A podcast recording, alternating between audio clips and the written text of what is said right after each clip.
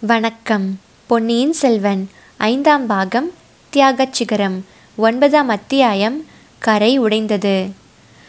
பழுவேட்டரையரின் மனத்தில் குடிக்கொண்டிருந்த வேதனையை படகில் இருந்த மற்றவர்கள் உணரக்கூடவில்லை. புயற்காற்றில் படகு அகப்பட்டு கொண்டதன் காரணமாகவே அவர் அவ்வளவு சங்கடப்படுவதாக நினைத்தார்கள். பெரிய பழுவேட்டரையர் மனோதைரியத்தில் நிகரற்றவர் என பெயர் வாங்கி இருந்தவர். அவரே இவ்வளவு கலங்கி போனதை பார்த்து மற்றவர்களின் மனத்திலும் பீதி குடிக்கொண்டது எந்த நேரம் படகு கவிழுமோ என்று எண்ணி அனைவரும் தப்பி பிழைப்பதற்கு வேண்டிய உபாயங்களை பற்றியும் யோசித்து கொண்டிருந்தார்கள்.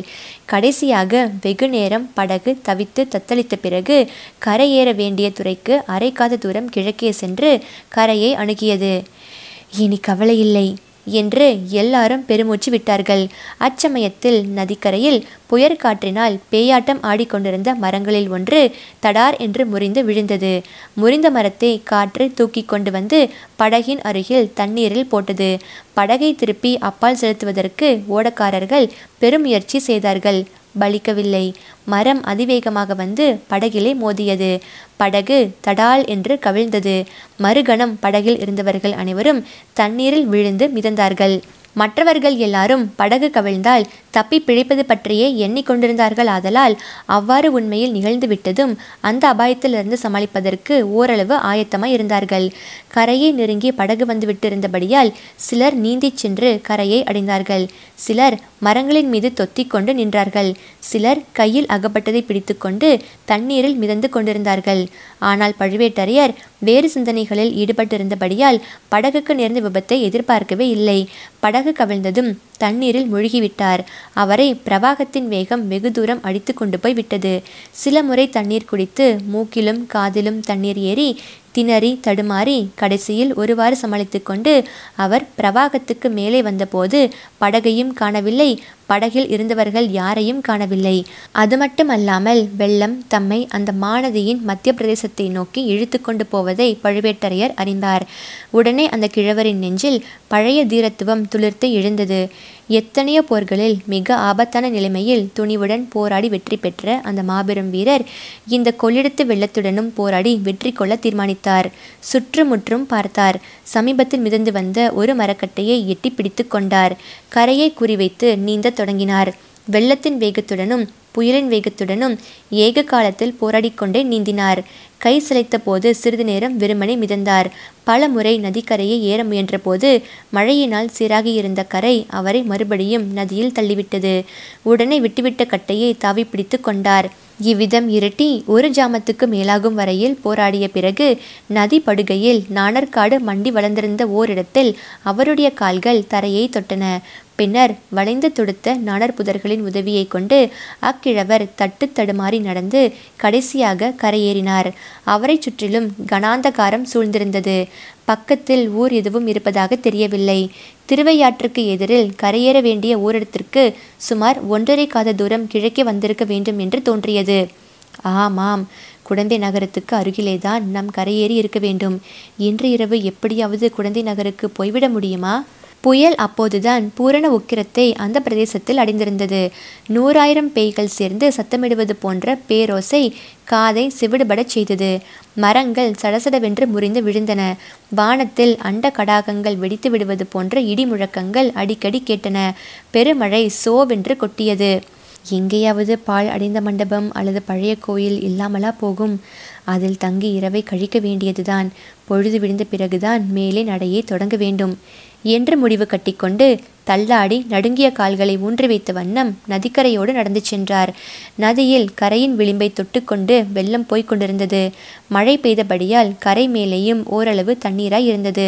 இருட்டை பற்றியோ சொல்ல வேண்டியதா இல்லை.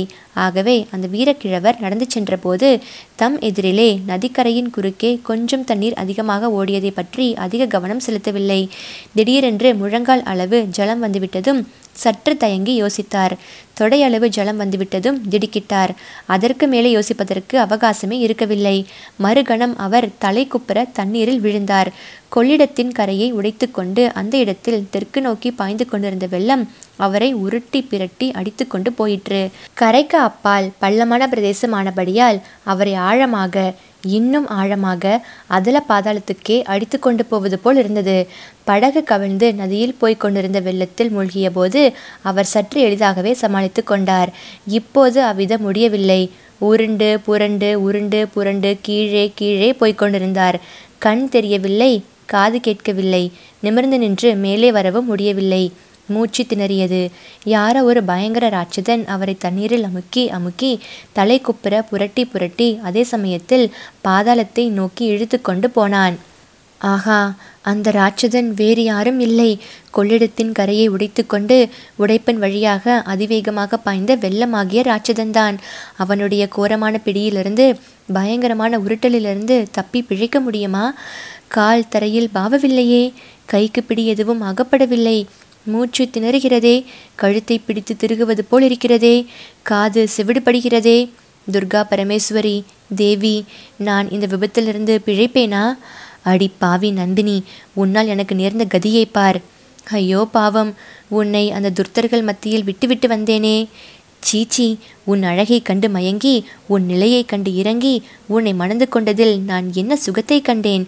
மன அமைதி இழந்ததை தவிர வேறு என்ன பலனை அனுபவித்தேன்? கடைசியில் இப்படி கொள்ளெடுத்து உடைப்பில் அகப்பட்டு திணறி திண்டாடி சாக போகிறேனே. அறுபத்தி நாலு போர்க்காயங்களை சுமந்த என் உடம்பை புதைத்து வீரக்கல் நாட்டி பள்ளிப்படை கட்டப் போவதில்லை. என் உடலை யாரும் கண்டெடுக்க கூட போவதில்லை. எங்கேயாவது படு பள்ளத்தில் சேற்றில் புதைந்து விட போகிறேன். என் கதி என்ன ஆயிற்று என்று கூட யாருக்கும் தெரியாமலே போய்விடப் போகிறது. அல்லது எங்கேயாவது கரையிலே கொண்டு போய் என் உடம்பை இவ்வெல்லம் ஒதுக்கி தள்ளிவிடும். நாய் நரிகள் பிடுங்கி தின்று பசியாற போகின்றன. சில நிமிட நேரத்திற்குள் இவை போன்ற எத்தனையோ எண்ணங்கள் பழுவேட்டரையர் மனத்தில் தோன்றி மறைந்தன. பின்னர் அடியோடு அவர் நினைவை இழந்தார். தடார் என்று தலையில் ஏதோ முட்டியதும் மீண்டும் சிறிது நினைவு வந்தது. கைகள் எதையோ கருங்கல்லையோ கெட்டியான தரையையோ பிடித்து கொண்டிருந்தன. ஏதோ ஒரு சக்தி அவரை மேலே கொண்டு வந்து உந்தி தள்ளியது. அவரும் மிச்சமிருந்த சிறிது சக்தியை பிரயோகித்து கரங்களை ஊன்றி மேலே எழும்பி பாய்ந்தார். மறுநிமிடம் கெட்டியான கருங்கல் தரையில் அவர் கிடந்தார். கஷ்டப்பட்டு கண்களை திறக்க பிரயத்தனப்பட்டார். இறுக அமுங்கி கிடந்த கண்ணிமைகள் சிறிது திறந்ததும் எதிரே தோன்றிய ஜோதி அவருடைய கண்களை கூசச் செய்தது. அந்த ஜோதியில் துர்கா பரமேஸ்வரியின் திருமுக மண்டலம் தரிசனம் தந்தது. தேவி உன் கருணையே கருணை. என்னுடைய அமைதியற்ற மண்ணுலக வாழ்வை முடித்து விண்ணுலகில் உன்னுடைய சன்னிதானத்துக்கே அழைத்து கொண்டாய் போலும். இல்லை இல்லை. இது விண்ணுலகம் இல்லை. மண்ணுலகத்தில் உள்ள அம்மன் கோவில். எதிரே தரிசனம் அளிப்பது அம்மனுடைய விக்கிரகம். தம் விழுந்து கிடப்பது கர்ப்பகிரகத்தை அடுத்துள்ள அர்த்த மண்டபம். அம்மனுக்கு அருகில் முணுக் முணுக்கென்று சிறிய தீபம் எரிந்து கொண்டிருக்கிறது. அதன் வெளிச்சம்தான் சற்று முன் தம் கண்களை அவ்வளவு கூசச் செய்தது. வெளியிலே இன்னும் சோ என்று மழை கொட்டி கொண்டிருக்கிறது. புயலும் அடித்து கொண்டிருக்கிறது. அவ்வளவு புயலும் மழையும் தேவி கோவிலின் கர்ப்பகிரகத்தில் ஒளிர்ந்த தீபத்தை அசைக்க முடியவில்லை. அது ஒரு நல்ல சகுனமோ? துர்கா பரமேஸ்வரி தம்மிடம் வைத்துள்ள கருணைக்கு அறிகுறியோ? எத்தனை பெரிய விபத்துகள் வந்தாலும் தமது ஜீவன் மங்கிவிடாது என்று எடுத்துக்காட்டுவது போல் அல்லவா இருக்கிறது? ஜெகன் மாதாவின் கருணையே கருணை.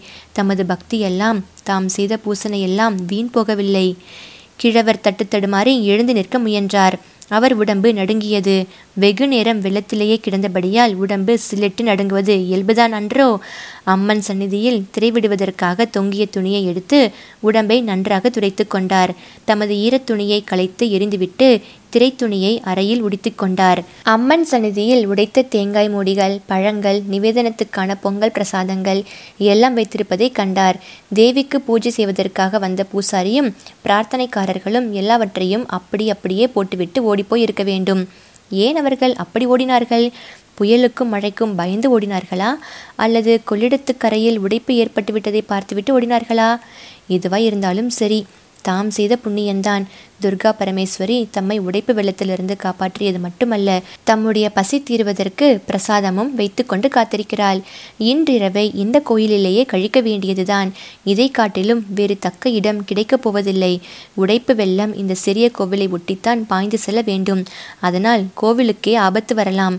கோவிலை சுற்றிலும் வெள்ளம் குழி பறித்து கொண்டிருக்கும். அஸ்திவாரத்தையே தகர்த்தாலும் தகர்த்துவிடும்.